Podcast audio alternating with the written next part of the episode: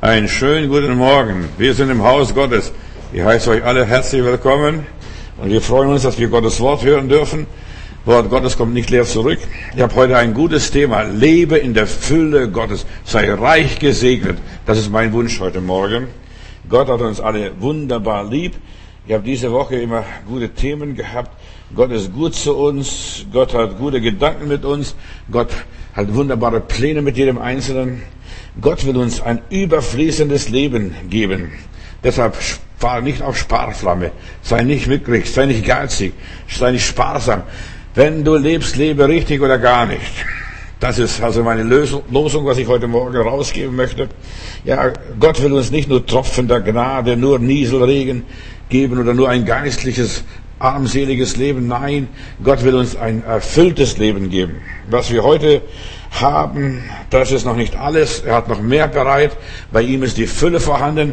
Lass uns nach dieser Fülle Ausstreck halten und lass uns suchen. Gott will uns das ein reich gesegnetes Leben geben.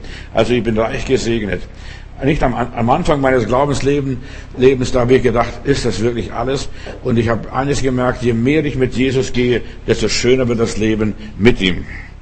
Wenn wir nur dieses Leben hätten, Brüder und Schwestern und Freunde, dann wären wir sehr armselig dann werden wir zum Bemitleiden. Aber wir haben ein reiches Leben, wir haben ein zukünftiges Leben, ein ewiges Leben, ein bleibendes Leben. Preis dem Herrn. Wir sind noch meilenweit entfernt von dem, was Gott uns geben möchte. Ich komme mir manchmal vor, ich bin in, in der Wüste erst.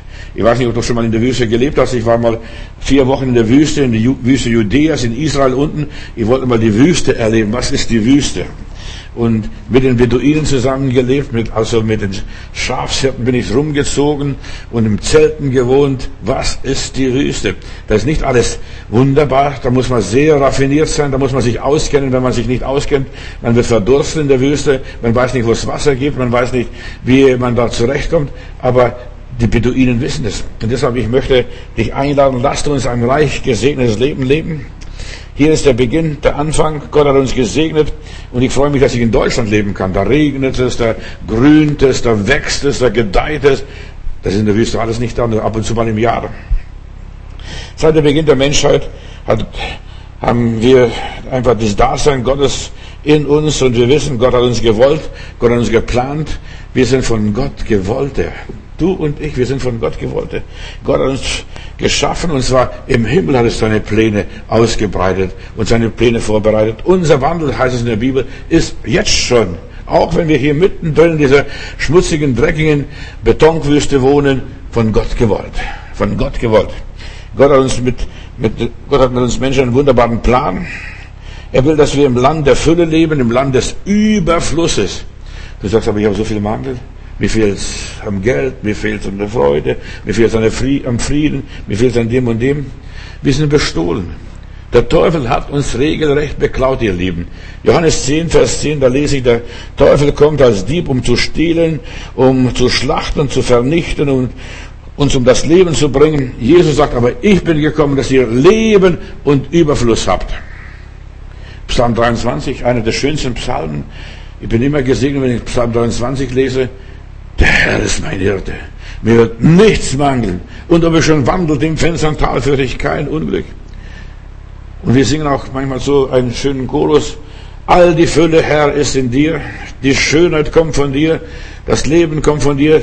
Du bist die Quelle des Lebens. Lebendiges Wasser. Halleluja.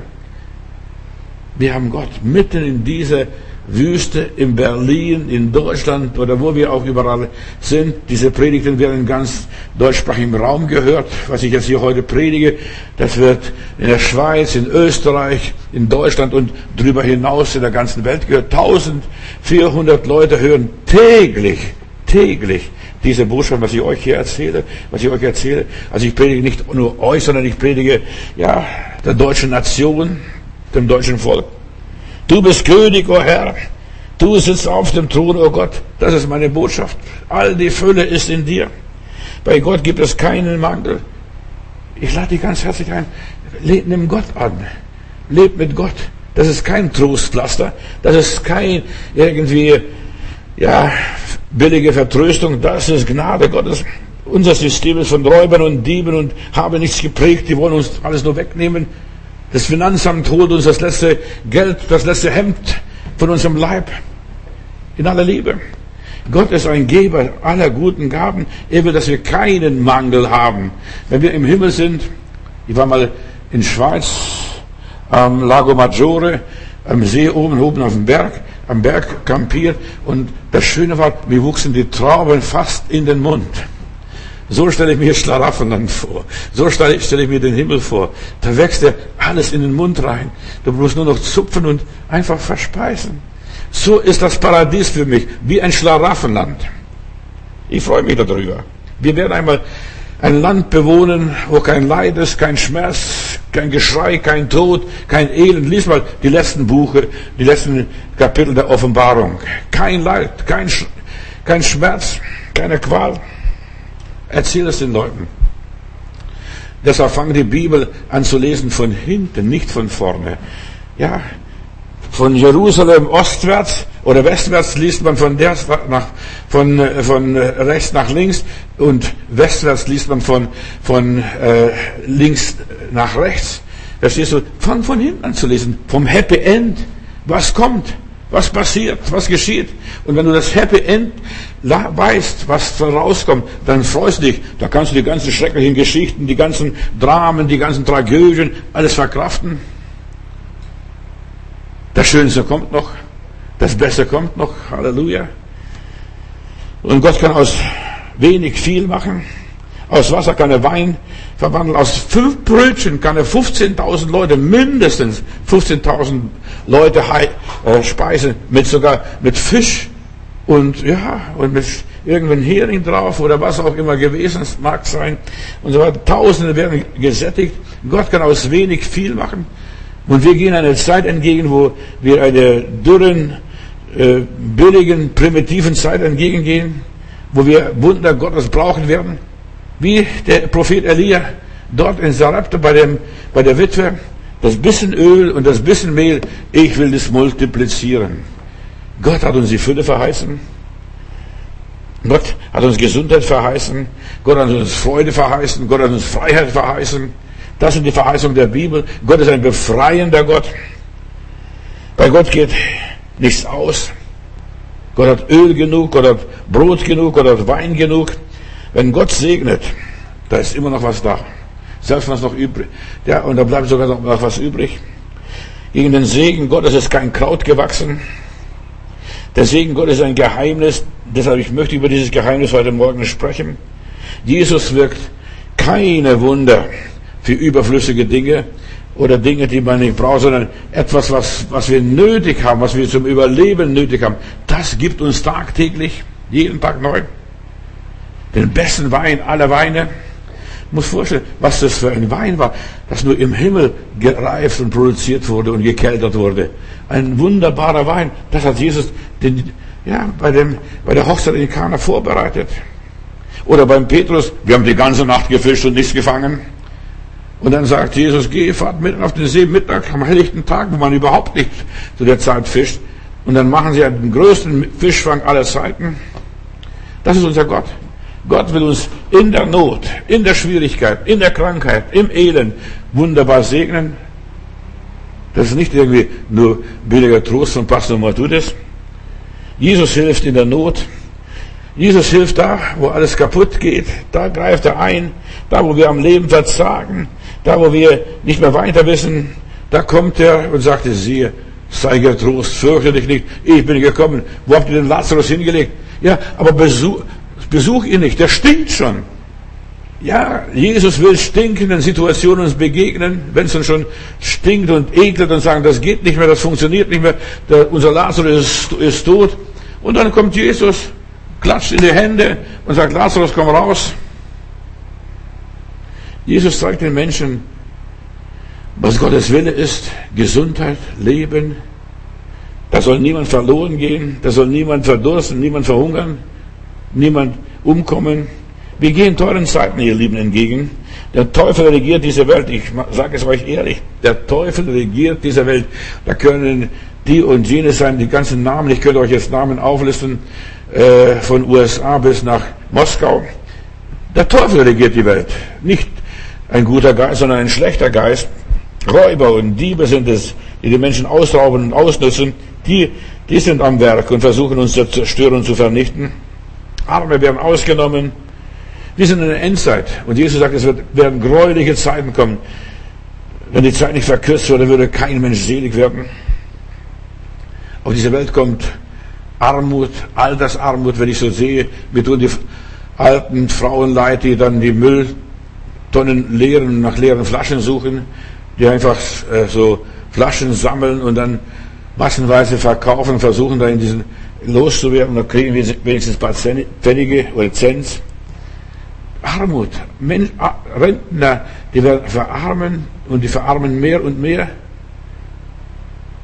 Durch Corona ist unsere Arbeits- und Lebenswelt in einen tiefen Umbruch hineingeraten. Pass auf, was da kommt. Das erste W ist gerade vorbei. Offenbarung Kapitel 9. Lies mal. Das erste W. Die Menschen werden gequält. Fünf Monate. Und jetzt ist langsam diese Qual zu Ende. Jetzt wird alles gelockert so langsam. Da laufen sie nur noch mit Masken rum. Aber das nächste W kommt auch. Da kommen die Heuschrecken. Das ist die ja, die finanzielle Welt, die Arbeitswelt. Und da vor uns liegt ein großer, ein Supergau. Die Urgemeinde hat damals vor 2000 Jahren Suppenküche eingerichtet. Wahrscheinlich werden wir auch demnächst daneben an hier Suppenküche einrichten müssen, um die Leute, die von der Gemeinde sind, dass wir sie verköstigen, dass wir wenigstens Suppe geben. Wir machen uns bereit auf die schlimmsten Zeiten. Es kommen schlimme Zeiten. Und die Bibel sagt, sagt, schickt euch in diese Zeit hinein. Gott will seinem Volk helfen. Ich werde nie vergessen, da beerdige ich eine russlanddeutsche Frau in Stuttgart. Äh, die ist erst ein paar Wochen oder ein paar Monate gläubig, Christ, der sich bekehrt, kam aus, aus der Ukraine, glaube ich, war sie, und wird Christ. Der keine Ahnung von Christentum gehabt, ist nicht getauft gewesen, gar nichts. Und dann stirbt sie und ich muss die Beerdigung halten und ich suche nach einem passenden Bibelwort und ich habe nichts gefunden. Nichts gefunden, was ich für die Frau bei der Beerdigung sagen könnte. Und dann schlage ich meine Bibel auf und mein Auge fällt auf eine Bibelstelle hängen und da heißt es, und ich will ihren Mangel ausfüllen. Das war mal mein Predigtsumriss. Ich will ihren Mangel ausfüllen. Gott will unseren Mangel ausfüllen. Das hat, die Predigt war für mich, nicht für die Frau. Für mich, Gott will meinen Mangel ausfüllen. Wenn ich in den Himmel ankomme, eines Tages stehe ich vor dem lieben Gott. Ja, und wir werden alle vor dem lieben Gott stehen. Wir haben gut gelebt. Ihr habt das Rechte getan. Ich habe Gott gefürchtet. Ich habe Gottes Willen getan. Aber ich habe doch nicht alles getan. Letztendlich hat noch so viel gefehlt in meinem Leben. Und ich war mir bewusst, und er, Jesus Christus, wird meinen ganzen Mangel ausfüllen, was noch fehlt. Klacks wird zugedeckt alles ist vollkommen, alles bereinigt. Und ich war so dankbar, dass ich, dass ich diese Botschaft bekommen habe vor über 30, ja, sind schon 40 Jahre her, schon 40 Jahre her. Er wird unseren Mangel ausfüllen mit seinem Reichtum. Gott will deinen Mangel ausfüllen für deine Familie, für deine Gemeinschaft, da wo du, deine Umgebung, wo du dich befindest. Gott will deinen Mangel ausfüllen. Verlass dich nicht auf die Kirche, auf den Staat, auf die Politiker oder wen auch immer, auf diese ganzen Bananenrepubliken. Gott will unseren Mangel ausfüllen. Wir sind mittendrin in einer großen Revolution, Umschwung. Dieses Weltbild wird sich ändern. Pass auch nach paar Wochen. Die Welt ist nicht mehr dieselbe. Nach Corona ist die Welt nicht mehr dieselbe. Da bricht alles zusammen. Jetzt schon schau die Kirchen an, die Gemeinden an, die brechen zusammen. Die Arbeitswelt bricht zusammen. Zuerst heißt es Kurzarbeit, aber dann wird es gar keine Arbeit mehr geben. Ja, wir sind mittendrin. Alles wird erschüttert werden. Es steht in der Heiligen Schrift, was noch über, überhaupt erschüttert werden kann. Ein Umdenken findet statt. Wer hier nicht mitgeht, mitlernt, mitmacht, wer hier nicht die Augen aufmacht, wer nicht hier aufpasst, der wird vor die Hunde kommen. Der wird den Anschluss verlieren und dann am Schluss stehst du da. Was ist da passiert? Was ist da passiert? Wo sind wir denn? Du wachst, wachst, wachst morgens auf und du bist in einer neuen Welt aufgewacht. Ja, die ist nicht mehr da. Das, was gestern war, das gilt nicht mehr, das zählt nicht mehr. Mit dem kannst du nichts mehr anfangen. Du bist jetzt verantwortlich für dein Leben. Was jetzt passiert, dass du jetzt die Weichen stellst in die richtige Richtung. Wer was haben will, der muss jetzt schon investieren. Einer der Bibelworte, was mein Leben sehr stark geprägt hat, ist das Wort Gottes aus dem Psalm, wo es heißt, die in Zeit der Tränen sehen, werden mit Freuden ernten. Die in Zeiten der Not sehen, die jetzt in Krisenzeiten was unternehmen, die jetzt in Krisenzeiten was bewegen, für sich selbst bewegen, die werden mit Freuden ernten.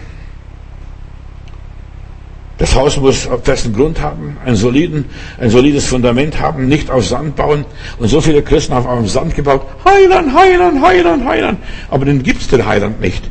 Diesen Heiland, den die Menschen suchen, dieser, dieser Heiland existiert nicht. Sie rufen zu Gott und Gott ist gar nicht da, der hört sie nicht. Warum? Weil sie auf Sand gebaut haben.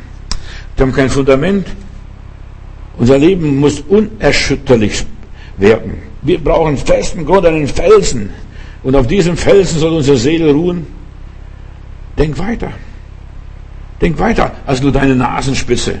Denk weiter. Was passiert später, wenn das anders kommt? Wenn es, wenn die Tage kommen, die einem nicht mehr gefallen. Und jedem kommen die Tage, die einem nicht mehr gefallen. Verstehst du? Und wir erleben das tagtäglich. Wenn du 70 wirst, wenn du 80 wirst, wenn du 90 wirst, wenn du auf 100 zugehst, Du gehst auch auf 80 wahrscheinlich auch. Verstehst du? Wenn du auf 80 zugehst, da kommen die Tage, die einem nicht mehr gefallen. Dann sagst bitte lauf, geh du voran. Verstehst? Und wir müssen lernen, uns auf diese Zeit vorzubereiten, auf die Tage, die uns nicht mehr gefallen. Wie lebe ich da? Wie gestalte ich da mein Leben? Das gesellschaftliche Leben und so weiter. Viele Menschen können mit, der, mit dem Leben nichts anfangen. Leute gehen in der Rente, und die können, weil, wenn sie kein Hobby haben, wenn sie sich nicht auf ihr Rentenalter vorbereiten, da, ja, da brechen sie zusammen, da kriegen sie einen Krach, da können sie mit dem Leben nichts anfangen. Lerne etwas heute schon mit dem Leben anzufangen. Mach was aus deinem Leben. Mein Thema ist, lebe in der Fülle Gottes, und zwar von Anfang an. Ja, stell dich ein auf den Wandel. Nicht, dass du nachher in der wie früher die DDR-Leute in der Warteschleife. So viele sind in der Warteschleife und warten auf das große Wunder. Das große Wunder wird nicht passieren. Das große Wunder wird nicht kommen. Du musst jetzt dich vorbereiten auf das große Wunder, auf das Leben, was kommt. Ja, warte nicht auf die Politiker, die das alles helfen. Weißt du, die Leute sind gewöhnt, wie damals in dem Sozialistenstaat, das macht alles der Staat, das macht alles die Kirche, das macht alles der Pastor, das macht alles die Gemeinde, das macht alles der Heilige Geist. Aber die machen gar nichts. Du musst es machen. Auch die Kirchen haben die Augen verschlossen vor der Wirklichkeit. Die Bibel sagt, schicket euch in die Zeit. Wir gehen schweren Zeiten entgegen und bereite dich auf diese schweren Zeiten vor. Das Klima wandelt sich. Alles wandelt sich, alles verändert sich. Die Erde wird verwüstet, die Erde wird geplündert. Etwas Neues bahnt sich an. Ich bin in der tiefsten Negev-Wüste im Sinai, auf der Sinai-Halbinsel und da treffe ich einen Mann hier aus Berlin. Wusste ich gar nicht, dass er aus Berlin ist. Das habe ich erst dort kennengelernt und dann habe ich auch seine Tochter hier in Berlin kennengelernt, in Frohnau. Der Mann ist ausgewandert aus Berlin und sagte, ich möchte in der Wüste lernen zu leben. Und dann hat er gelernt, dort in der Negev-Wüste, einfach den, von den Nabatären, wie sie in der Wüste, ja, durch Kondenswasser Wasser erzeugen. Einfach Steine legen, Schatten erzeugen. Durch Schatten wird, wird Kondenswasser erzeugt und er bewässert einen wunderbaren Garten, hat er angelegt in der Wüste. Wir müssen lernen, in der Wüste zu leben, in der Wüste zu überleben. Geschwister, und deshalb sind wir hier in Deutschland, deshalb sind wir hier in einem gesegneten Land, um zu lernen zu überleben, hier in Deutschland. Du musst lernen zu überleben mit wenig, mit bisschen Öl, mit bisschen Mehl, wie diese Witwe in Sarepta. Sonst ist alles nur eine billige Utopie und eine fromme Fantasie. Der Heiland hilft mir. Nein, der Heiland gibt uns Weisheit, damit wir diese Weisheit umsetzen, diese Weisheit gebrauchen zur Ehre Gottes. Paulus ist auf der Überfahrt nach Rom. Er erlebt Stürme dort auf dem Schiff und wir alle erleben unsere Stürme, wenn wir ja, auf der Überfahrt sind von Berlin bis zum Himmel. Und wir erleben massive Stürme, das Schiff scheitert, wir laufen auf einer Sandbank vielleicht auf oder sonst was auch sein mag. Aber wir müssen lernen, heute Nacht ist der liebe Gott bei mir gewesen. Heute Nacht hat der Herr zu mir gesprochen. Heute Nacht hat er mir was offenbart. Und wir leben aus der Fülle Gottes. Die Fülle Gottes, dass uns Gott ständig permanent was offenbart, was sagt, was zeigt. Wir leben ein Leben der Offenbarung. Der Engel Gottes hat den Paulus damals ermutigt. Er sagte, komm, halte nicht an diese materiellen Dingen. Das Schiff wird zerbrechen. Das Schiff wird scheitern. Die Gesellschaft wird scheitern. Deutschland wird scheitern. Eines Tages wird Deutschland gar nicht mehr geben. Jetzt schon gibt es kein Deutschland mehr. Es ist halb Türkei, halb Afrika, halb was weiß ich was. Die ganze Welt ist so durcheinandergewirbelt durch die ganzen Irrnisse und Verwirrungen. Und heute Nacht stand der Engel Gottes bei mir und hat mir gesagt, das Schiff wird untergehen. Aber du und alle, die mit dir fahren, die werden gerettet werden. Du und deine Familie, du und deine Kinder, du und dein Haushalt, ihr werdet gerettet werden. Und zu einer römischen Familie gehörten damals mindestens 120 Leute. Mindestens, wenn nicht mehr. Es ist so wichtig, dass wir wissen, Gott ist mit uns, dass Gott mit uns mitfährt, dass er uns er ist an unser Leben interessiert, an uns, an unsere Seele interessiert. Und da heißt es ja beim Paulus ja 276 Seelen. Gott ist nicht an den Menschen interessiert.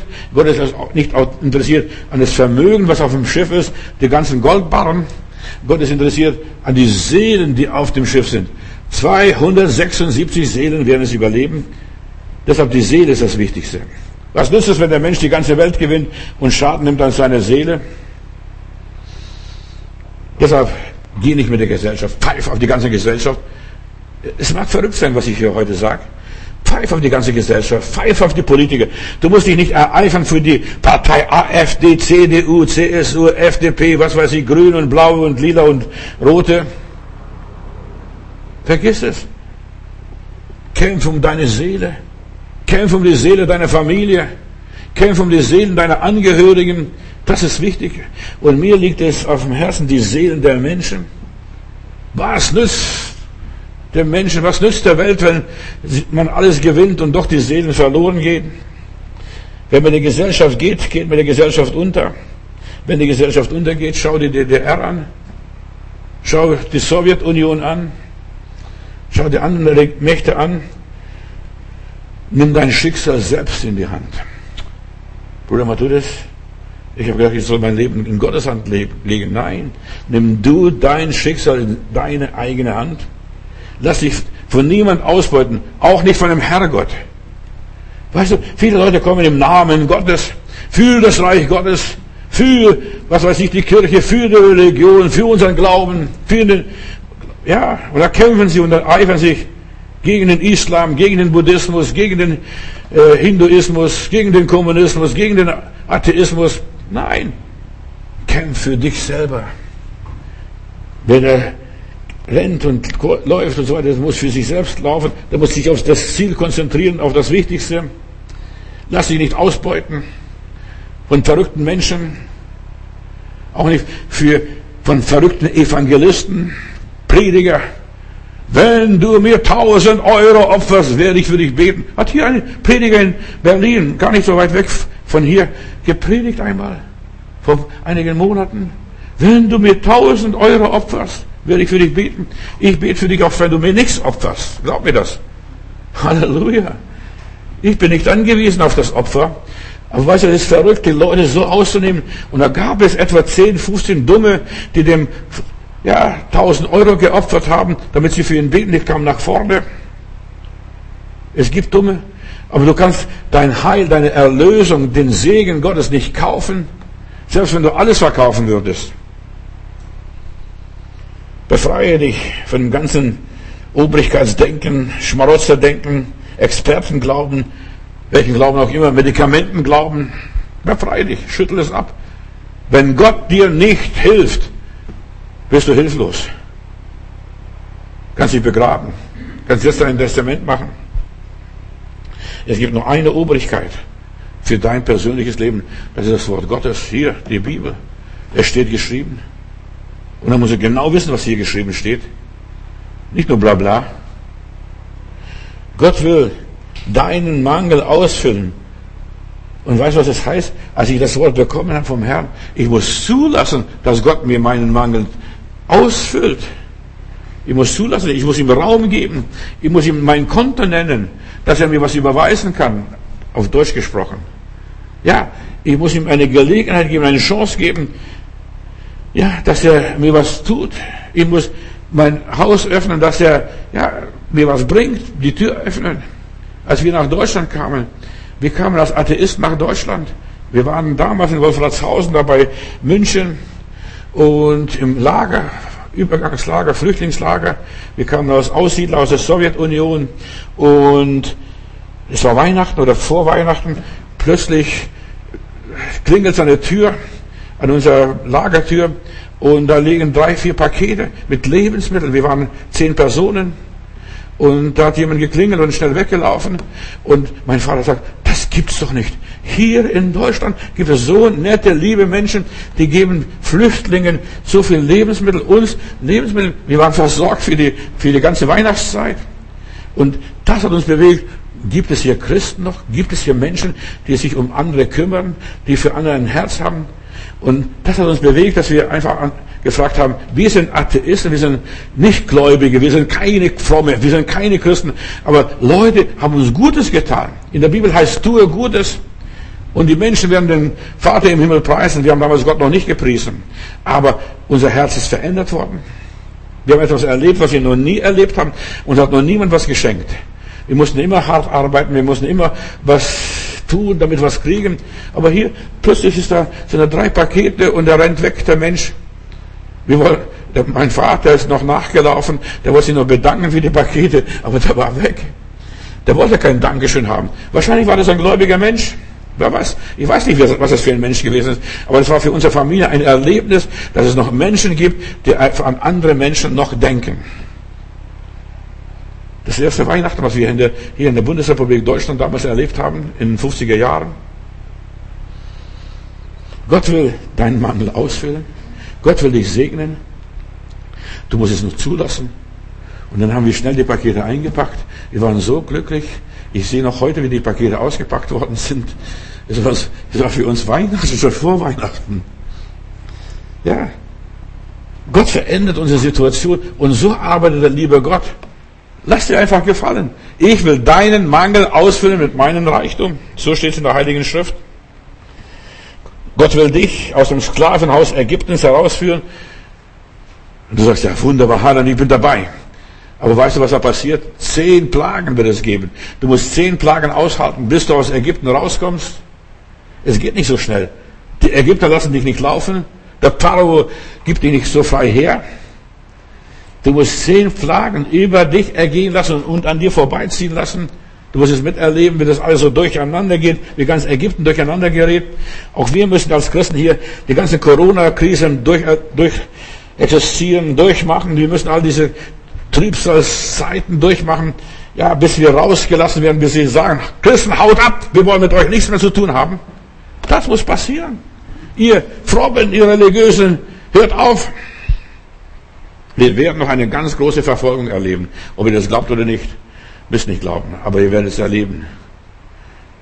Macht euch bereit, zieht euch warm an, legt ihr einen dicken Panzer zu, wie der auch immer aussehen mag. Bleib Gott treu, warte fleißig auf deine Erlösung. Die ganzen Schwierigkeiten, die ganzen Probleme, das ist nicht das Letzte. Gott wird seine Kinder nicht untergehen lassen. Gott sagt, ich bin der Herr, dein Gott, und du sollst keine anderen Götter haben. Vertraue mir, diene mir, sei mir treu. Ich werde dich hindurchbringen durch die ganze Situation. Gott ist nicht da, dass du einfach nur umkommst, sondern Gott ist da, dass er seine Kinder durchbringt in dieser schwierigen, komplizierten Zeit. Und die Zeit wird kompliziert.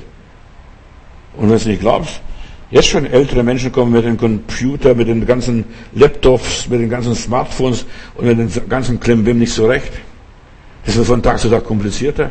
Wenn ich so meine Enkel angucke, verstehst du, die machen papa, papa, papa, und schon sind sie irgendwo drin und ich muss lang suchen, wie komme ich da rein? Ja. Gott will, dass du volles Leben, volles Genüge hast, dass du glücklich bist, ohne diesem ganzen Tamtam, dem ganzen Rimmel-Dimmi, mit dem ganzen Zeug. Arbeite einfach dein Leben, so wie du gewohnt bist, mach weiter auf dem Tempo, wie du ja, dich entwickelt hast und jeder Mensch hat sein eigenes Tempo, seinen eigenen Rhythmus. Bleib da dran, lebe in diesem Rhythmus. Lass dich einfach, ja, vom Geist Gottes leiten. Denn welche der Geist Gottes leitet, die sind seine Kinder, heißt es in meiner Bibel. Bete, preise Gott, höre die Predigten, ja, stör dich nicht an der Lieblosigkeit, stör dich nicht an der Ungerechtigkeit, stör dich nicht an der Gottlosigkeit. Ja, ich habe zeitlang mich so gestört. Ich habe fast jeden Tag drei, vier Leserbriefe geschrieben an die Süddeutsche Zeitung und andere Zeitungen noch, als ich noch in Süddeutschland war. Einfach, das hat mich aufgeregt und das hat mich aufgeregt. Ich reg mich heute nichts über nichts mehr auf. Ich lasse die Welt laufen. Mach, macht, was ihr wollt. Die Welt muss vor die Hunde gehen. Nicht, dass ich, das, nicht, dass ich gleichgültig bin. Soweit in meiner Umgebung, so, da, da bin ich mein Herr. Und hier sage ich, hier nicht, mit mir nicht. Ich mache da nicht mit. Aber was die anderen machen, ich muss nicht gegen die evangelische Kirche protestieren, gegen die Katholiken protestieren, gegen den Papst protestieren. Ich muss nicht gegen die Bischöfe protestieren. Ich muss da nicht für den mich einsetzen oder für den mich einsetzen. Zurzeit kämpfen die Leute für den Pastor und für den Pastor und so weiter. Die sollen selber kämpfen und sich selber behaupten, durchsetzen oder selbst aus der Kirche austreten und sagen, rutsch mir den Puckel runter. Fürchte dich nicht vor Konsequenzen, so wie Moses er ging seinen Weg, hab den Willen zur Veränderung, fürchte dich nicht vor Veränderung, was auch immer geschehen mag. Sei bereit, neue Pfade zu gehen. Ich sage ein paar Stichworte, die mir geholfen haben, mein Leben zu meistern. Ich gehe immer von mir aus, was mir hilft, was bei mir funktioniert hat. Das wird auch bei den anderen funktionieren. Das ist meine Überzeugung. Ich möchte nicht, dass du dich veränderst, dass du was anderes machst, sondern ja, ich gebe nur ein paar Impulse, ein paar Inspirationen. Sei bereit, einfach Risikos einzugehen, etwas zu riskieren. Egal. In, Not, in Zeiten der Not solltest du etwas riskieren, etwas unternehmen. Wenn nichts mehr läuft, dann investier, dann kauf Aktien von mir aus. Dann kauf dein Gebäude noch. Oder was weiß ich. Wohnung. Ein Haus. Denn am Boden, der Acker ist verflucht. Aber wenn du hier ein Stückchen Erde kaufst, irgendwo ein Gartenland kaufst, dann hast du was gewonnen, das kannst du immer verkaufen. Und das hast du immer wieder mal Gewinn. Investiere dein Geld nicht in Luxus und Plunder und vergängliche Sachen. Verlierst dein Geld so oder so, das Geld wird entwertet. Selbst wenn du es unter den Kopf legst, das Geld bringt überhaupt nichts. Wir sind der Inflation unterworfen. Ja, man zahlt schon heute Strafzollen bei der Bank, wenn man zu viel Geld hat. Verstehst du, wenn du zu viel Geld hast, zahlst du Strafzinsen. Ja, jedes Jahr. Merkst du das? Da musst du es irgendwo auslagern oder was irgendwo anlegen. Die Zinsen sind im Keller. Leg dein Geld richtig an und ich werde dir sagen, wo du dein Geld richtig anlegen sollst. Bei dem lieben Gott. Aber wie macht man das? Wie lege ich mein Geld beim lieben Gott an? Der liebe Gott bringt gute Zinsen. In meiner Bibel heißt es, lass dein Brot übers Wasser fahren und du wirst zur gegebener Zeit wiederfinden. Gib dein Geld fort. Lass was ganz weit bis ans Ende der Erde fahren, bis zum Nordpol oder bis zum Südpol. Und dann wird es zurückkommen, wie die Flaschenpost. Plötzlich, das ist wieder zurück. Und du wirst Zinsen erhalten. Sei im Arbeitsverhältnis mit Gott dann lebst du und dienst du nicht umsonst und nicht vergeblich. Und das, was du tust, das ist getan. Ich will heute eine Botschaft bringen, die vielleicht dich ermutigt, die vielleicht hilft. Gott will deinen Mangel ausfüllen, doch du musst wissen, wie und wie er das macht. Wie füllt Gott meinen Mangel aus? Ich, ich probiere schon 50 Jahre, wie Gott meinen Mangel ausfüllt, wie er mir hilft. Und Gott will, dass du deinen Beitrag leistest, etwas investierst in dein Leben, und zwar, wo nichts da ist, wo du keine Hoffnung hast. Lass dein Brot übers Wasser fahren. Wer von Gott etwas haben will, muss zuerst einmal umsonst Gott dienen. Hast du mir gehört? Gar nichts. Kein Dankeschön, kein Lob, kein Orden, keine Auszeichnung. Ja, du dienst Gott einfach nur, weil du Spaß hast am Leben. Du machst etwas, was dir Freude macht. Du tust jetzt nicht für irgendjemand, für den Pastor, für die Gemeinde, für die Geschwister, für was weiß ich, für die Regierung, für den Teufel oder für den lieben Gott. Du machst es nur, weil du Spaß hast. Du hast Spaß. Dein Herz, ja, öffnest du für eine Sache, weil du Spaß hast. Fang an, aus Spaß Gott zu dienen. Aus Vergnügen. Und du wirst einen Schatz im Himmel haben. Es, ja, und stör dich nicht, wenn es Konflikte gibt, wenn irgendwie Undankbarkeit dir entgegentritt, sogar Hohn und Spott und Lästerung und du als Dummkopf bezeichnet wirst oder Fußabstreifer benutzt wirst oder Idiot benutzt wirst oder was weiß ich, was die Leute sagen. Du lässt dich ausnützen. Lass dich und ich sage dir, lass dich ruhig ausnutzen und wirst erleben, wie Gott dich benutzt. Wenn du ausgenutzt wirst, wird Gott dich benutzen. Gott benutzt Menschen, die ausgenutzt werden. Hör mir zu. Gott sagt, ich will dich tragen bis ins hohe Alter. Und ich will durchtragen dich und so weiter. Gott trägt uns durch all diese Krisen, Stürme durch. Gott hat uns zugesagt, ich bin bei dir heute, gestern und in alle Ewigkeit. Und selbst wenn du leere, äh, ja, Situationen hast, die ganze Nacht gefischt und nichts gefangen. Um Mittag wirst du den größten Fang deines Lebens machen, wo nichts mehr, wo die anderen nicht mehr fischen, wo die, Angeln nicht, wo die anderen nicht mehr angeln gehen, wo die Zeit schwierig ist. Ja, lerne, lerne nach der Methode und der Philosophie Gottes zu denken. Seine Gedanken sind nicht unsere Gedanken und seine Wege sind nicht unsere Gedanken. Gott trägt uns durch, durch jede Lebensphase. Und du bist jetzt gerade hier hier in Berlin. Ich muss mich selber nicht halten. Ich muss mich auf mich selbst nicht aufpassen. Und hör mir zu, ich passe auf mich selber nicht auf. Das passt ja oder gar nicht. Ich lebe mein Leben. Ich gestalte mein Leben. Gott trägt mich durch. Ob ich allein bin, ob ich eine Familie habe oder keine Familie habe. Gott trägt mich durch, ob ich Geld habe oder kein Geld habe. Ja, ob ich mitten im Beruf stehe oder bereits im Ruhestand bin, Gott trägt mich durch. Manchmal schüttelt mich ein bisschen durch, passiert auch, das, das schadet mir gar nicht, dass er mich mal durchschüttelt. Gott trägt mich durch, ob ich gesund bin oder ob ich krank bin. Geschwister, das ist, wie Gott mich durchträgt. Ich werde von Gott getragen, auf Adlers Flügel über das tosende Meer. Gott trägt mich durch, auch wenn ich schwere Bürden tragen muss. Ich lasse mich nicht beschweren.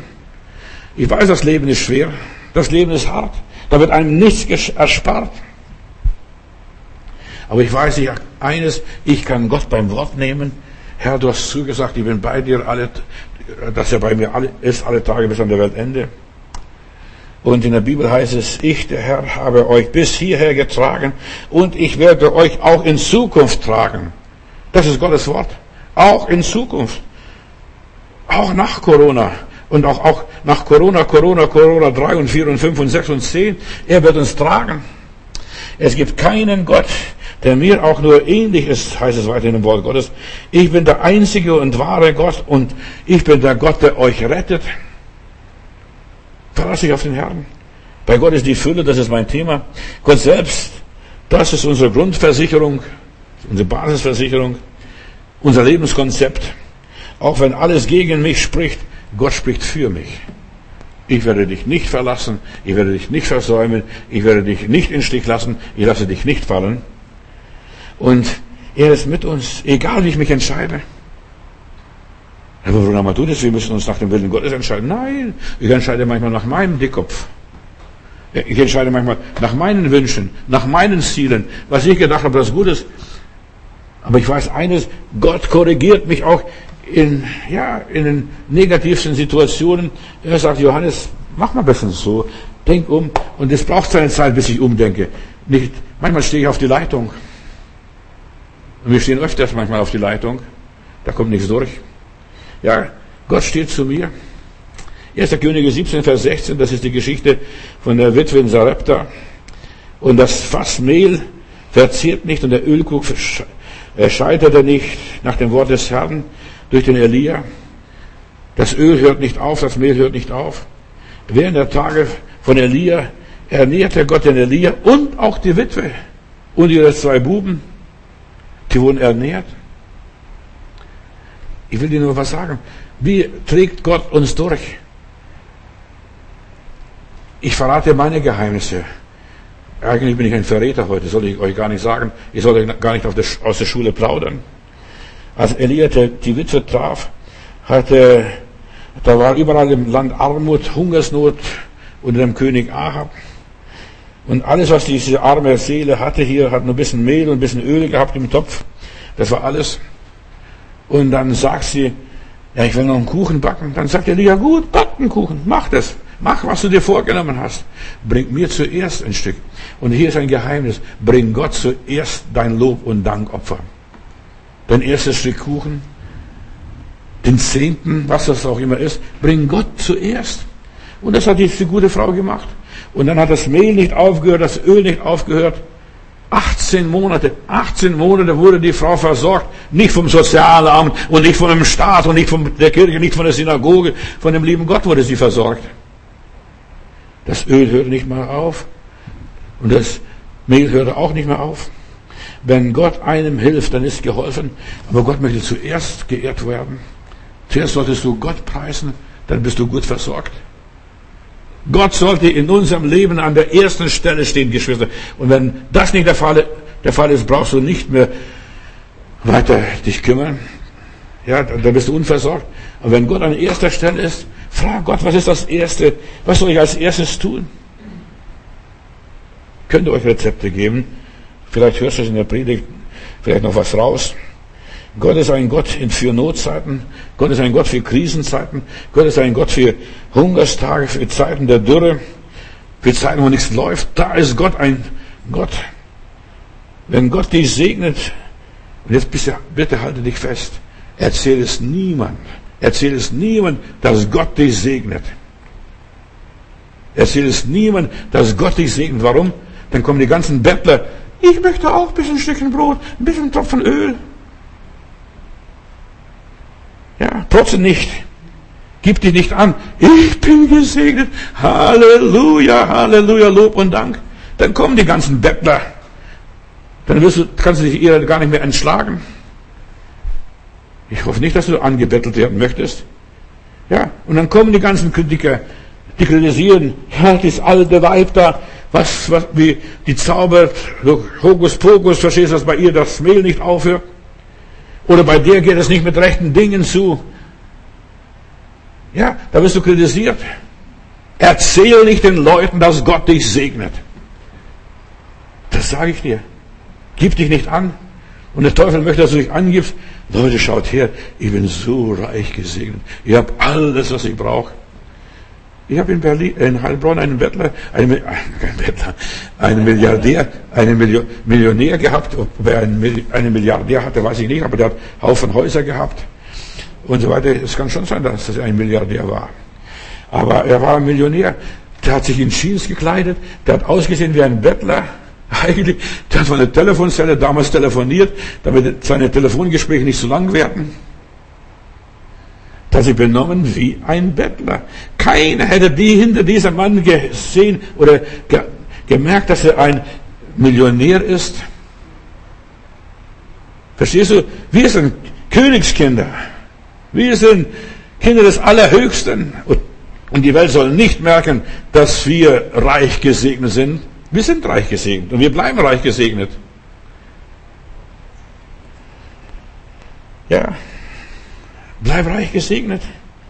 Und die Leute werden erzählen, ja, bei dir geht es nicht mit rechten Dingen zu. Ich bin in den USA, in Atlanta, und da will ich unbedingt, ich bin eine Pfingstgemeinde, und ich will unbedingt eine andere Gemeinde besuchen. Ich weiß, in Atlanta gibt es eine schöne Gemeinde. Die Gemeinde explodiert, die Gemeinde wächst. Und ich sage dem Pastor, ich sitze mit dem Pastor im Auto und ich sage, ich möchte downtown in diese Stadtgemeinde gehen und ich möchte die Gemeinde besuchen. Sagte, nein, diese Gemeinde, da werde ich nicht hinfahren. Ich bringe dich nicht mal auf den Parkplatz dorthin. Äh, der Teufel hilft ihm die Gemeinde bauen, diesem Pastor dort. Der Teufel hilft ihm die Gemeinde bauen. Weißt du, ich habe noch nie gehört, dass der Teufel einem, einem Pastor hilft, die Gemeinde zu bauen, Reich Gottes zu bauen.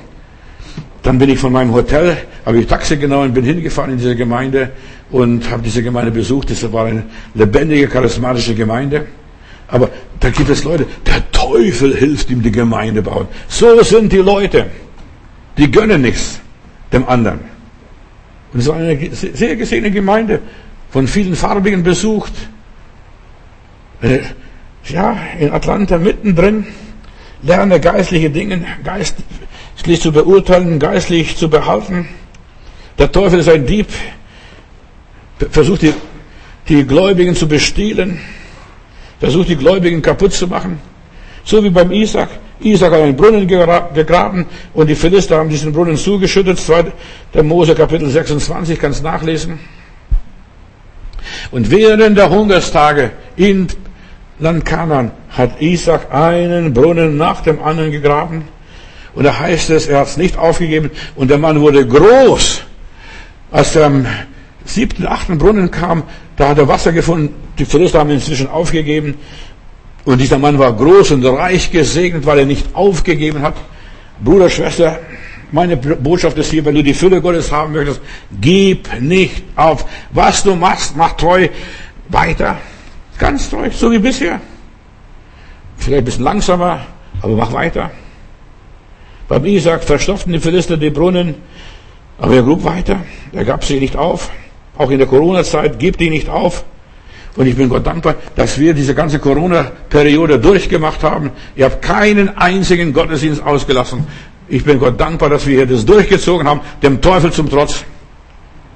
Und viele Menschen haben diese Predigen gehört. Und gerade in der Corona-Zeit habe ich erst recht, ich glaube bestimmt 4.000, 5.000 Euro ausgegeben für Werbung.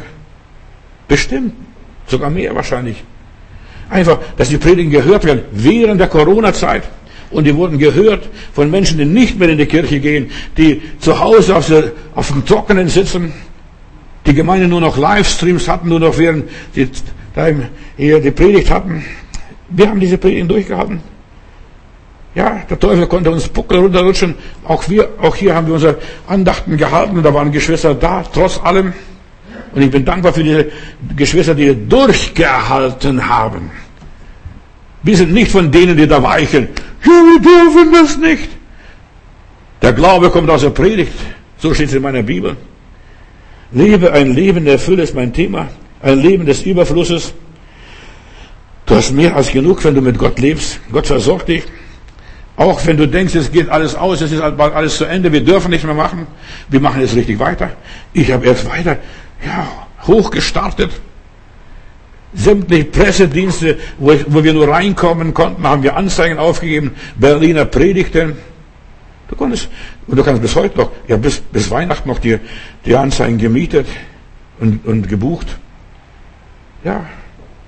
Gott hat uns gelehrt, weiterzumachen, gerade in der Zeit der Dürre, in der Zeit der Trockenheit, wo alles so mies und mager ist, wo nichts mehr läuft angeblich, wo der liebe Gott einfach die Kirchen tot machen möchte, mundtot machen möchte, dass sie nicht mehr predigen, dass, dass nur noch Kirchenandachten im Fernsehen gezeigt werden, da wird dann nur Glore, Glore, Halleluja gesungen und was weiß ich noch alles und das ist alles. Und da sitzen ein paar Hanseln drin in aller Liebe. In Zeiten der Not zu sehen, in Krisenzeiten zu investieren, in Krisenzeiten zu werben. Das habe ich gelernt.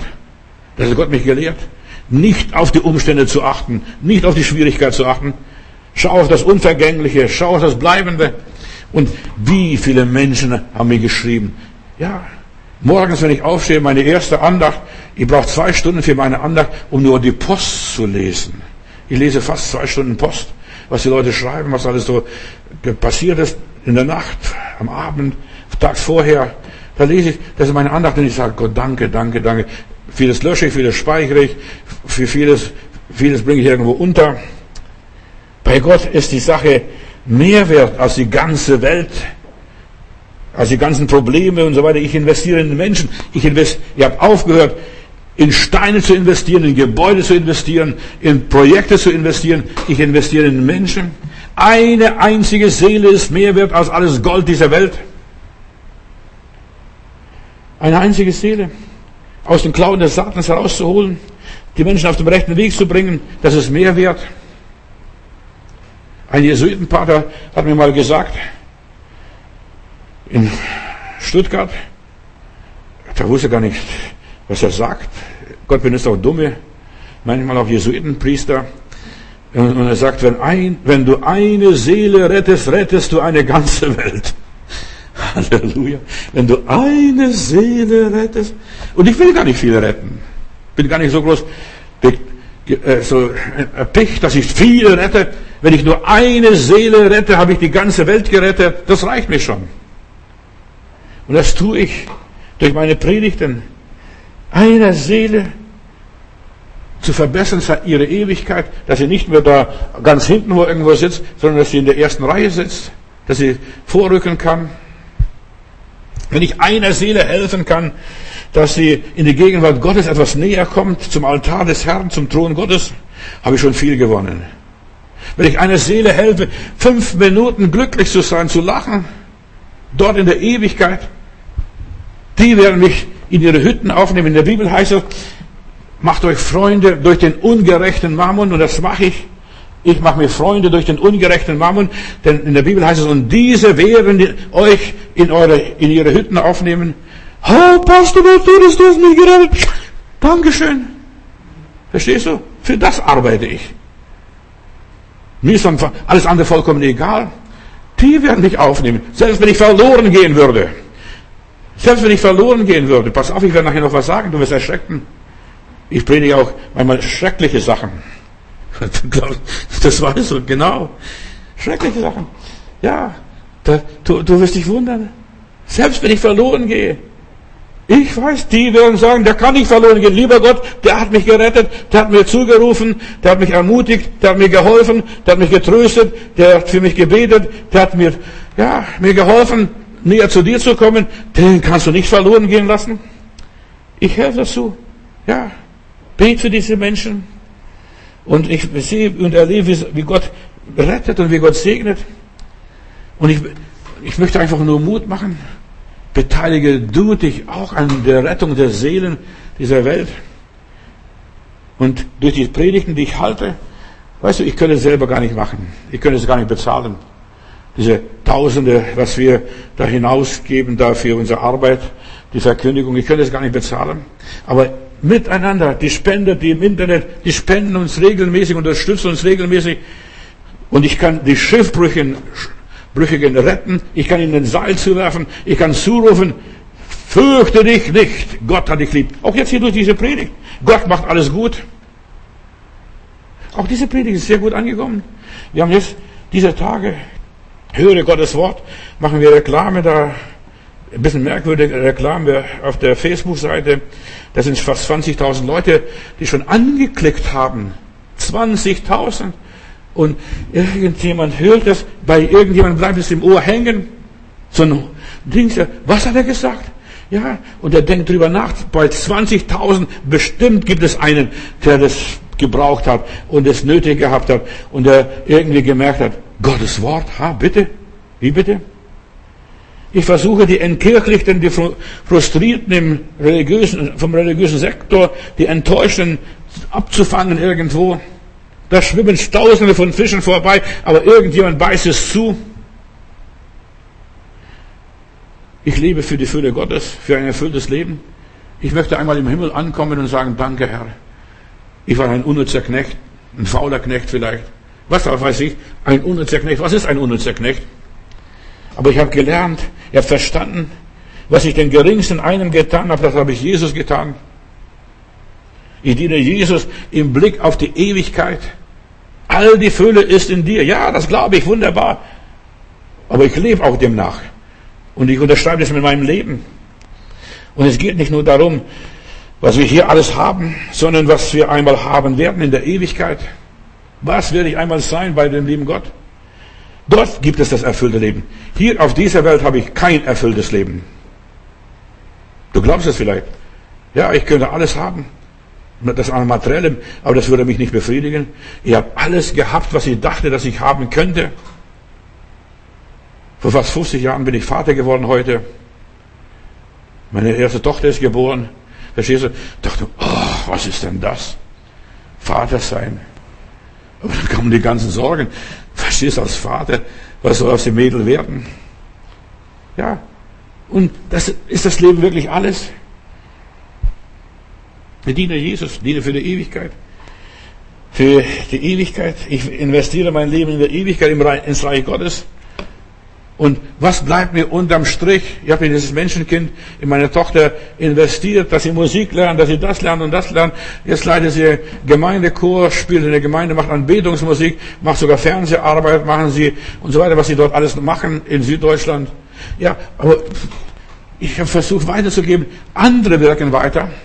Ich erreiche ein paar Leute. Ich sitze mal, ja, zu Hause, komme aus einem Gottesdienst nach Hause, und dann gucke ich im Fernsehen, schalte ein Fernsehprogramm an, da kommt Jazzmusik und da höre ich Jazzmusik und dann steht einer, den ich hier bei uns in der Nazareth-Kirche bekehrt habe, zum Heiland geführt habe, den ich die Beine getraut habe und, und, und so weiter.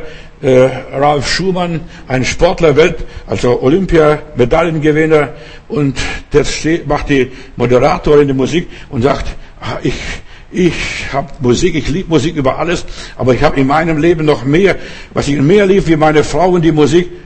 Und dann sagte ich liebe Jesus. Vor Millionen von Leuten erzählte, dass er Jesus liebt. Da habe ich gesagt, guck mal, Johannes, solche Millionen erreichst du nicht, aber das macht er nebenbei so in seiner Musiksendung. Er erzählt von Jesus, dass er Jesus mehr liebt als seine Frau und erzählt, wie er zu Jesus gefunden ist, hat und wie er Jesus entdeckt hat in der neuen Nazareth-Kirche am Leopoldplatz. Ein anderer gibt seine Goldmedaillen zurück, Andreas Wecker, einen, ein DDR, Olympia und Europameister und Sportmeister und, und, und, wie viele Meisterschaften der da hat. Er sagt, ich pfeife darauf, ich habe Jesus gefunden und da brauche ich keine Medaillen mehr. Und weißt die Leute missionieren weiter, die arbeiten weiter, wir reißen etwas auf, wir streuen etwas in der Welt, wir lösen etwas auf. Ich bin ein Brandstifter, mehr nicht. Ich leg die Minen. Ja, ihr legt die Minen. Ja, ich will, wir sollten viel mehr suchen nach dem Schatz im Himmel. Was ich vorhin sagen wollte. Viele werden mich nicht verstehen. Ja, ich arbeite für andere Menschen, ich versuche andere Menschen zu Gott zu bringen. Und Paulus und Moses, die haben zwei, diese zwei Männer auf jeden Fall in der Bibel, die haben zum lieben Gott mal gesagt, lieber Gott, du kannst mich aus dem Buch des Lebens streichen. Verstehst du? Das höchste der Gefühle ist ja eingetragen sein im Buch des Lebens. Nicht nur, dass die Dämonen untertan sind, sondern eingetragen sein im Buch des Lebens. Aber Mose sagt, lieber Gott, du kannst mich aus dem Buch des Lebens streichen. Ich pfeife drauf. Rette das Volk Israel Blamier dich nicht vor den Völkern, nicht, dass die Völker sagen, guck mal, da hat die Israeliten rausgeführt und kann die Israeliten nicht versorgen. Es geht um deine Ehre. Und hör mal, ich lese jetzt 3. Mose 32, 32. Nun vergib ihnen ihre Sünde, wo nicht, so tilge mich aus dem Buch des Lebens, das du geschrieben hast, lieber Gott. Und der Herr sagt, Moses, was? Ich soll dich aus dem Buch des Lebens tilgen? Die haben gesündigt. Nein, sagt lieber Gott, es geht um deine es geht um deine Ehre. Auch Paulus ist so einer. Und du siehst, weißt du, wenn das Volk gerettet wird, wirst du mitgerettet. Das spielt doch gar keine Rolle. Verstehst du? Wenn eine Seele, die du zum Heiland geführt hast, gerettet wird, dann wird durch diese eine Seele wirst du gerettet werden. In aller Liebe. Für diese Männer, Paulus, Moses und so weiter, war es wichtig, dass Israel und etliche von ihrem Volk gerettet werden. Sie springen in die Bresche, sie treten in den Riss. Ja, hier, Paulus sagt, schreibt hier einmal an einer Stelle, ich, ja, ich bitte auch dich, mein treuer Gefährte, steh ihnen bei. Sie haben mit mir für das Evangelium gekämpft. Das sind zwei Schwestern, die haben sich in die Haare gekriegt, in die Wolle. Ja, hilf ihnen, Clemens, lieber Clemens, und denn das sind meine Mitarbeiter gewesen im Namen des Herrn. Ihr Name steht im Buch des Lebens. Die haben sich in die Haare gekriegt, die beiden. Philippa 4, Vers 3. Vielleicht kannst du, Clemens, vielleicht kannst du mal tut es, mein treuer Diener, den Frauen und den Männern helfen, die gerade miteinander Probleme haben, dass sie miteinander Frieden schließen. Tausende hören diese Predigt hier heute Morgen. Vielleicht erwische ich jemand dabei, der jetzt diese Predigt zuhört, den ich mithelfen kann mit meinen Predigten. Täglich, Geschwister, ich bin so Gott dankbar für diese Möglichkeit der Technik. Täglich hören mehr als 1400 Menschen die Predigten. Täglich. Selbst wenn ich nicht predige, wenn ich im Bett liege und schlafe. Und darum habe ich, vielleicht helfe ich einer Seele, stückweise. Vielleicht bringe ich jemand weiter. Vielleicht kann ich irgendjemand durch den Heiligen Geist ja, als Werkzeug benutzt werden, dass sie einfach sich von Herrn beruhigen lassen, beschwichtigen lassen, sich versöhnen, Frieden machen miteinander. Vielleicht kann ich irgendwo ein Kanal des Heiligen Geistes sein. Vielleicht, vielleicht. Ist nicht gar nicht sicher. Und Geschwister, ihr, die ihr hier meine Arbeit unterstützt habt, ihr habt finanziert. Ihr habt die Sache am Laufen gehalten. Ihr habt mich ermutigt. Ihr habt mir mitgeholfen, das zu tun, was ich tue. So wie Paulus hier gesagt. Schließlich haben wir die beiden mir, sie standen mir zur Seite, sagt er, für die Vorbereitung, der, für die Verbreitung der rettenden Botschaft des Evangeliums. Sie haben gekämpft. Gott hat ihren Namen in das Buch des Lebens geschrieben. Seit Jahrzehnten predige ich die Botschaft der Versöhnung. Protestanten, Katholiken, streitet euch nicht. Es gibt, im Himmel gibt es keinen katholischen Himmel und im Himmel gibt es keinen evangelischen Himmel. Im Himmel gibt es keinen pfingstlichen Himmel und charismatischen Himmel, baptistischen Himmel, methodistischen Himmel. Gar keinen Himmel gibt es dort. Vergiss es alles. Und Gott hat deinen Namen im Buch des Lebens eingetragen. Und du hast mir mitgeholfen, wie auch immer. Ich werbe, ich wundere mich manchmal, dass der Papst meine Predigt nicht hört. Ich werbe in der katholischen Presseagentur, die es überhaupt gibt. Ich werbe dort auf die Berliner, für die Berliner Predigten. Viermal Berliner Predigten in der katholischen Presse. Viele Katholiken hören diese Predigten. Gott segne die Katholiken. Im Himmel wird es viele Menschen aus, der, aus dem katholischen Raum geben. Und ich versuche den Leuten zu dienen, wo ich nur kann. Ich bin mal eingeladen gewesen, auf dem Katholikentag in Augsburg zu predigen. Habe ich zuerst meinen Vorsteher angerufen, soll ich das machen, darf ich das nicht machen? Dann hat der Vorsteher zu mir etwas Komisches gesagt. Selbst wenn der Teufel dich einladen würde, in die Hölle zu predigen, predige in die Hölle. Verstehst? Selbst in der Hölle. Wenn der Teufel dich einladet.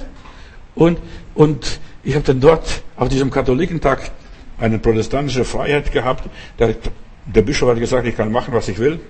Also predigen so, wie ich in meiner Gemeinde predige. Dann habe ich Altarruf gemacht und dann rufe ich die Leute nach vorne. Wer möchte Jesus sein Leben übergeben? Über, also die, was die Presse sagt, ich weiß auch nicht, die Leute nicht gezählt, aber nach der Presse etwa 1200 bis 1400 Leute sind nach vorne gegangen, um ihr Leben Christus zu übergeben. Und habe ich das Gebet des Sündes gesprochen. Lieber Heiland, komm in mein Leben. Vergib mir meine Sünden. Ich möchte dein Kind werden. Verstehst? Und ja, später fahre ich dort vorbei, besuche Bischof Simpfle, wollte ihm guten Tag sagen, weil ich im Urlaub unterwegs war. Da, da lese ich, da in seinem Büro liegt ein Zettel, 20 Hauskreise in seiner Diözese, 20 Hausbibelkreise. Es ist nicht umsonst unsere Arbeit. Wir dienen nicht vergeblich unserem Herrn. Und Geschwister, ihr habt, ihr, die ihr mich unterstützt habt, all die Jahre treu, ihr habt mir geholfen, das Reich Gottes flott zu halten, Gottes Werk zu tun, auch über die Corona-Zeit hier, auch wenn es ein bisschen, manchmal ein bisschen mager war. Wir wären heute nicht da, wo wir heute sind.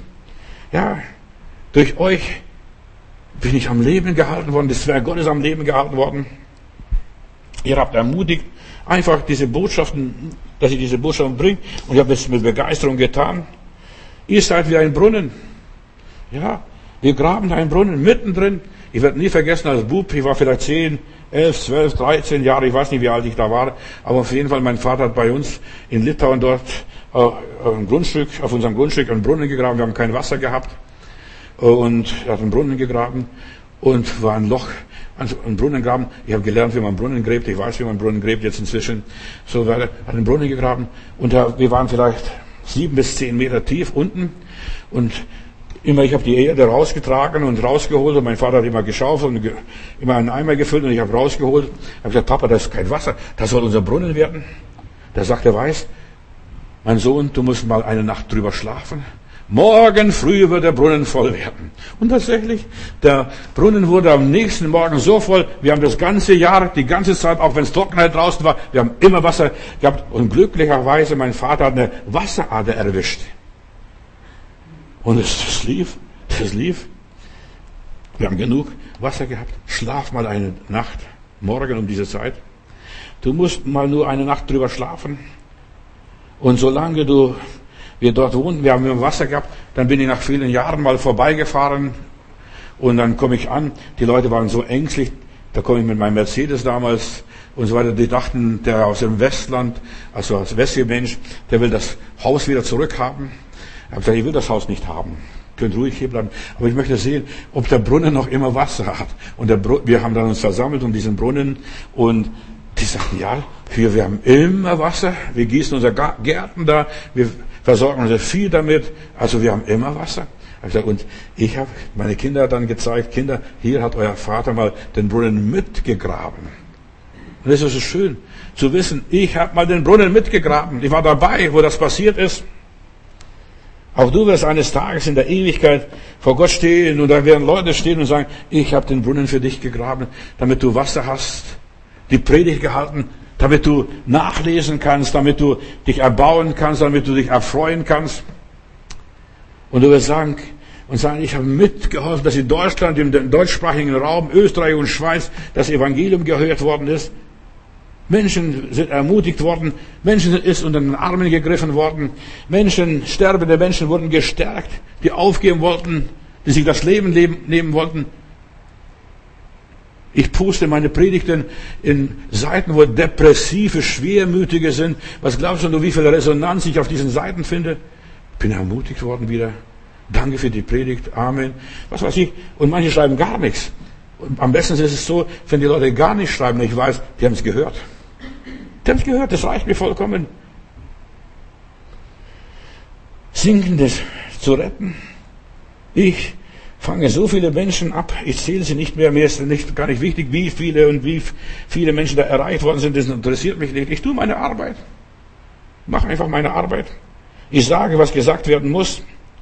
Menschen werden eines Tages vor dem lebendigen Gott stehen, mit mir zusammen, und ich sage, oh, Pastor, durch dich bin ich gerettet worden. Ich habe gar nicht, ich kenne dich gar nicht leibhaftig. Aber das bist du. Pastor, mal du das. Du bist es. Durch deine Predigt. Nach Jahren bekomme ich aus Sachsen einen Brief mal, dann auf Umwegen, die Post wusste, wo ich wohne, damals am Leopoldplatz hat er hingeschrieben. Also gar keine Adresse, wo ich wohne und so weiter, nur Leopoldplatz und äh, Neue, Neue Nazarethkirche, Leopoldplatz. Und da kam dieser Brief an aus Sachsen. Ich habe ein Traktat von dir vor 20 Jahren bekommen und ich habe zu Jesus gefunden. Ich möchte dir nur Danke sagen. Das reicht mir. Auch wenn die Leute kein Danke sagen, das ist mir gar nicht wichtig. Ich interessiere mich nicht groß dafür. Es freut natürlich Menschen. Ich bin ein Mensch, so wie alle anderen auch. Die freuen sich, wenn man Danke sagt, aber auch egal, wenn man kein Danke sagt. In der Ewigkeit werde, ich meinen Lohn bekommen. Du hast jemand ermutigt. Du hast jemand geholfen. Du hast ja, Menschen zusammengeführt.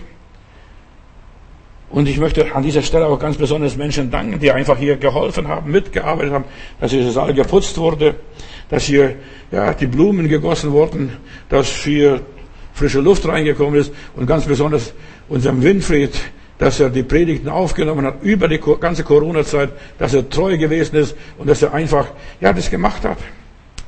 In dieser Zeit, obwohl er nicht der Jüngste ist, immer wieder treu die Gemeinde aufgeschlossen, immer treu einfach die Predigten aufgenommen. Wenn ich gesegnet werde, dann werden all die anderen, die mitgearbeitet haben, mitgesegnet. Ich werde nicht der Einzige sein, der gesegnet wird. Lebe in der Fülle Gottes, begreife, was die Fülle Gottes ist. In der Bibel heißt es, wenn der Herr eine Stadt baut und eine Stadt, einer Stadt gut geht, einem Land gut geht und so weiter, dann geht es auch dir persönlich gut. Wenn es einer Gemeinde gut geht, wenn es dem Reich Gottes gut geht, geht es dir auch gut. Deshalb Sorge für das Reich Gottes. Geht es der Sache Jesu gut, geht es auch dir gut. Deshalb sollen, die, deshalb sollen die Christen den Zehnten dorthin geben. Jetzt bitte passt auf, erschreckt nicht. Ich brauche nicht das Geld. Ich bettle auch nicht um Geld. Ich will nur ein paar Gedanken über den Zehnten sagen. Lies mal Jahre Kapitel 3, wenn du willst. Und da heißt es, da wo du das Brot bekommst, wo du gespeist wirst, wo du ernährt wirst, dort solltest du deinen Zehnten hingeben. Nicht in irgendwo, irgendeinem Kirchen, eine Kirche, eine Gemeinde, ein Missionswerk. Nein, wo du gespeist wirst, wo du täglich deine Nahrung bekommst. Viele Christen haben noch nicht kapiert, ja, sie unterstützen tote Werke. Und deshalb wundern sie sich, wenn sie am Hungertuch nagen, dass sie nicht weiterkommen. Bring dich ein, da wo du tagtäglich dein Brot bekommst, viermal in der Woche. Puh, stell dir mal vor, kriegst du hier bei den Berliner Predigten. Bring dich da ein, wo die Fülle Gottes da ist, wo du immer wieder gelehrt wirst, wo du inspiriert wirst, wo du motiviert wirst, wo du angesprochen wirst, wo du, ja, aufgemöbelt wirst, wo du was Geistliches lernst. Bring dich dort ein, wo du dich, ja, wo du wirklich zu etwas wirst, wo du wächst und zunimmst, wo du, wo der Heilige Geist zu dir redet. Vielleicht durch Kleinigkeiten, vielleicht nur ab und zu mal, vielleicht nur gelegentlich, aber bring dich ein und dann wirst du noch mehr bekommen. Auf das Brot, das im Hause Gottes in Fülle. Da musst du dich, ja, nicht irgendwie nur, nur vom Heiligen Geist besonders drauf gestoßen werden. Du brauchst nur einen gesunden Menschenverstand. Wo kriege ich was? Wenn ich weiß, in dem Markt, Supermarkt oder in diesem Laden gibt es gute Ware, da werde ich dort einkaufen gehen und nicht woanders. Die Bibel sagt, gib und es wird dir gegeben. Durch dein Geben setzt du etwas frei, löst eine Segenslawine aus. Du hast jetzt keine Ahnung, was passiert, was du auf, auslöst, was du entfachst, was du anstiftest, wenn du gibst, wenn du etwas gibst in der richtigen Richtung. Lebe in der Fülle Gottes ist meine Botschaft. Wenn Menschen Gott erlebt haben, ja, und anfangen zu geben, das zu tun, was sie sollen, dann ist das Leben nur noch ein Selbstläufer. Da musst du gar nicht noch nachhelfen, bitte schneller, schneller, schneller, schneller. Nein, es läuft von selber. Gerade in dieser Corona-Zeit machen wir auf sämtlichen Kanälen Werbung für unsere Predigten. Der Glaube kommt aus der Predigt. Ja, Gestern kam hier eine Schwester nach vorne und sagt, wir müssen mehr Lobpreis machen, mehr Lobpreis machen, mehr Lobpreis machen. Aber die Schwester, täusche ich nicht. In meiner Bibel steht, der Glaube kommt nicht aus dem Lobpreis, sondern aus der Predigt. Der Glaube kommt aus der Predigt. Wir müssen aufhören mit dem Unsinn. Lobpreis, Lobpreis, Lobpreis, Lobpreis. Du kannst dich zu Tode Lobpreis preisen, bis du dich vergast, bis du dich auflöst und da wird nichts passieren. Aber der Glaube kommt aus der Predigt. Da hörst du ein Wort Gottes, das geht dir schwer durch dein Herz, lässt dich nicht mehr los, kannst nicht mehr schlafen. Und dann wirkt das Wort Gottes weiter. Wir versorgen Leute mit dem Wort Gottes und das wirkt. Und das nach Jahren oft, gar nicht sofort. Ich erwarte nicht sofort die Wirkung des Wortes Gottes. Das musst du erstmal aufgehen. Wir sind für viele die einzige geistliche Versorgung, Gott sei Dank, dass es uns gibt. Jemand schrieb mir, kannst du auf meine Homepage-Seite gehen und dort steht es auf diese Briefe an die Gemeinde. Ich veröffentliche alle, nur ein paar, was mir gerade unter die Finger kommt, morgens. Und da hat jemand geschrieben, in dieser Zeit bist du die einzige Versorgungsquelle für mein Leben oder unser Leben. Wir haben keine Gemeinde in Bremen oder Hamburg, wo das da war, sind alle Gemeinden geschlossen. Äh, manche haben Livestream, Bootpredigten und so weiter. Aber deine Predigten hören wir viermal in der Woche. Das ist unsere Andachtszeit. Stell mir sowas vor. Und ich bekomme ständig Zeugnisse, die mich ermutigen. Und ich möchte einfach dich ermutigen. Und ich möchte Danke sagen. All denen, die uns unterstützen, mit wenig oder viel, selbst wenn es fünf Euro sind. Manche unterstützen uns mit fünf Euro. Bin manchmal erstaunt. Fünf Euro. Aber das ist etwas, das Schärflein der Witwe. So ist der Heiland. Ja. Bringt mir den Kuchen zuerst raus. Gib Gott dein Bestes und dann bekommst du sein Allerbestes. Das habe ich heute Morgen noch bekommen. Gib Gott dein Bestes, dann bekommst du das Allerbeste. Mir geht es nicht ums Geld. Glaub mir absolut nicht. Gott versorgt uns. Wenn die Predigt stimmt, stimmen auch die Finanzen. Das ist meine persönliche Erfahrung. Ja, wir sehen in Zeiten der Not und ich weiß, wir werden in Zeiten der der nachher ernten, wenn das alles vorbei ist, der ganze Spuk, wenn wir im Himmel sind. In Haggai Kapitel 1, Vers 6, da lese ich, achtet darauf, wie es euch geht. Ihr seht viel und bringt wenig ein. Ihr esst und ihr werdet doch nicht satt. Ihr trinkt und ihr bleibt immer noch durstig. Ihr kleidet euch und ja, es bringt euch, macht euch nicht warm. Wer Geld verdient, der legt's auf einem löchrigen Beutel, in einen löchrigen Beutel so spricht der Herr, achtet darauf, wie es euch geht. Achtet darauf, wie es dir finanziell geht. Geht hin auf das Gebirge, sagt der Herr hier, und holt Holz und baut das Haus. Und ich will Wohlgefallen daran haben und will meine Herrlichkeit erweisen, spricht der Herr. Ihr erwartet wohl viel, aber siehe, es wird wenig. Und wenn ihr schon hin, hineinbringt, so blase ich es weg. Warum? spricht der Herr. Weil mein Haus so wüst dasteht. Ihr aber eilt ein jeder in sein Haus. Ihr wollt nachher getäfelte Häuser, Marmor ausgelegte Häuser in Prunk. Wenn der Segen Gottes nicht mit uns ist, ist alles für die Katz. Dann fressen und vertilgen die Heuschrecken alles. Und der nächste, das nächste Weg nach Offenbarung 9 wird das, werden die Heuschrecken sein. Pass auf, was jetzt kommt. Da kommen Heuschrecken. Die sind schon in Asien und Afrika. Egal. Da kommen andere Heuschrecken. Und da kannst du Tag und Nacht arbeiten und wirst sowieso nichts zusammenbringen. Wir stehen vor einem Finanz-Supergau. Das ist als nächstes diese Heuschrecken. Mach jetzt das Beste aus deinem Leben, was du kannst. Sammle Schätze für die Ewigkeit in den Himmel. Das Leben gibt uns so viel. Wir müssen jetzt nur noch verarbeiten, jetzt ganz schnell. Bring das ein zur Ehre Gottes, dass deine Seele glücklich ist, dass du hier sagen kannst, Gott hat alles gut gemacht. Wenn ich morgens aufstehe, habe ich zwei Stunden nötig, so viel Post bekommen, dass ich morgens nötig habe, drüber nachzudenken. Danke, Herr. Danke, Herr, muss ich immer wieder sagen. Das bereichert mein Leben. Leute geben mir selber Impulse, wenn sie dann schreiben, was sie gehört haben, was ich gar nicht gepredigt habe. Da bin ich selbst begeistert. Ich kann erst weitergeben, wenn ich beschenkt bin von Gott, wenn ich inspiriert bin, wenn Gott mir es gegeben hat. Ich gebe nur weiter, was ich verarbeite, das ist meine Meditation. Ich muss zuerst sammeln und dann kann ich was weitergeben. Ich verinnerliche und höre das, was der Geist Gottes sagt. Und heute habe ich noch ganz schnell, die Zeit läuft mir davon, ist schon davon gelaufen. Ich habe im Englischen, ich habe etwas gefunden diese Tage, habe was gesucht. Im Englischen habe ich diese 22 Gebote, die in der Bibel drin stehen, die habe ich auf meiner Seite veröffentlicht. 22 Gebote. Du denkst ja, 10 Gebote, lieber Gott. Äh, wir haben 10 Gebote, aber ich habe 22 gefunden. Nur ganz paar davon ganz schnell raus. Was Gott im Neuen Testament uns, uns als Gebote gab. Du sollst mehr haben, als die Juden damals aus den 10 Geboten rausgezogen haben. Auf der, anhand von der, Bibelstelle aus der 1. Thessaloniker 5, Vers 5 und folgende Verse. Ihr seid alle Söhne des Lichts und Söhne des Tages. Wir sind weder, weder Nacht noch Dunkelheit.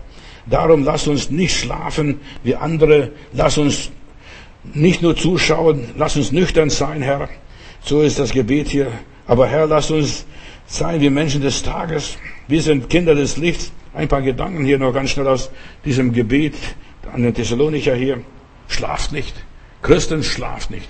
Christen schlaft nicht. Christen erwacht. Deutschland erwacht. Wir sind keine Zuschauer. Wir spielen voll mit. Wir sind voll dabei. Und das Gebot der Bibel ist, siehe Glauben und Liebe an und hoffe auf die Erlösung. Ein nächstes Gebot ist, tröstet euch gegenseitig, hilft euch gegenseitig. Ich möchte euch Mut machen, hier in der Gemeinde oder wo ihr auch im Lande seid, hilft euch gegenseitig. Erkenne diejenigen, die an euch arbeiten und die über euer Leben stehen, die euch ermahnen, die euch ermutigen. Heute bin ich gerade ich hier in diesem Fall jetzt in dieser Predigt, aber nächstes Mal ist vielleicht jemand anders. Du sollst die schätzen, die an dir arbeiten und gearbeitet haben in der Vergangenheit schon. Denk drüber nach. Wie viele haben an deinem Leben gearbeitet? Deine Mutti, deine Oma, deine Tante, die Schwester in der Gemeinde oder wer auch immer war. Habt Frieden untereinander, zankt euch nicht, so wie Paulus hier schreibt an diesem Clemens, lasst einander in Ruhe, habt Frieden untereinander. Ich warne die Widerspenstigen, die Sturen, die Scheinheiligen, die Unbelehrbaren, die Uneinsichtigen und Unverbesserlichen. Lernt was. Jetzt kannst du noch was lernen. Morgen wirst du wahrscheinlich nichts mehr lernen können. Morgen wird es keinen Unterricht mehr geben. Ich versuche die Schwachen wieder auf die Bahn zu bringen, aufrecht zu stehen. Und dazu brauche ich viel Geduld. Ja, bei den sieben Jahren Pflege von meiner Frau durfte ich die Gnade Gottes lernen, was ich dachte, ich weiß schon alles. Ich kenne Jesus. Weißt du, ich bin nicht, nicht einer, der sagt nur, ich kenne Jesus und so weiter. Nein, ich habe Jesus wieder kennengelernt, damals bei der Pflege. Hier bin ich gestorben, dass ich heute sagen kann, mir ist alles wurscht. Puh, verstehst du? Mir ist alles wurscht. Ich muss nur meine Arbeit tun, damals wie heute. Hier lerne ich Geduld, den Mund zu halten. Hier lernte, lernte ich einfach Gott für mich arbeiten zu lassen. Und das damals diese sieben Jahre Pflege, die machten mich demütig und ganz klein. Was glaubst du, wie viel Geschwätz von Leuten gab es? Andere für andere betet, der andere macht er gesund und seine eigene Frau kann er nicht gesund machen. Ich kam mir vor, wie ein Trottel, wie ein armer Mensch, wie ein Gescheiterter, wie ein Versager. Aber dank der Gnade Gottes behielt ich einen positiven Geist. Und viele haben für mich auch gebetet. Und ich pfeife auch alle Menschen, die mich kritisieren.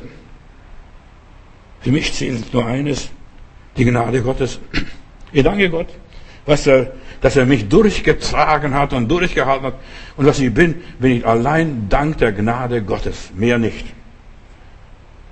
Hier hat Gott mich umgepolt in diesen sieben Jahren, den letzten sieben Jahren, mich abgenabelt von den Menschen hin zu Gott.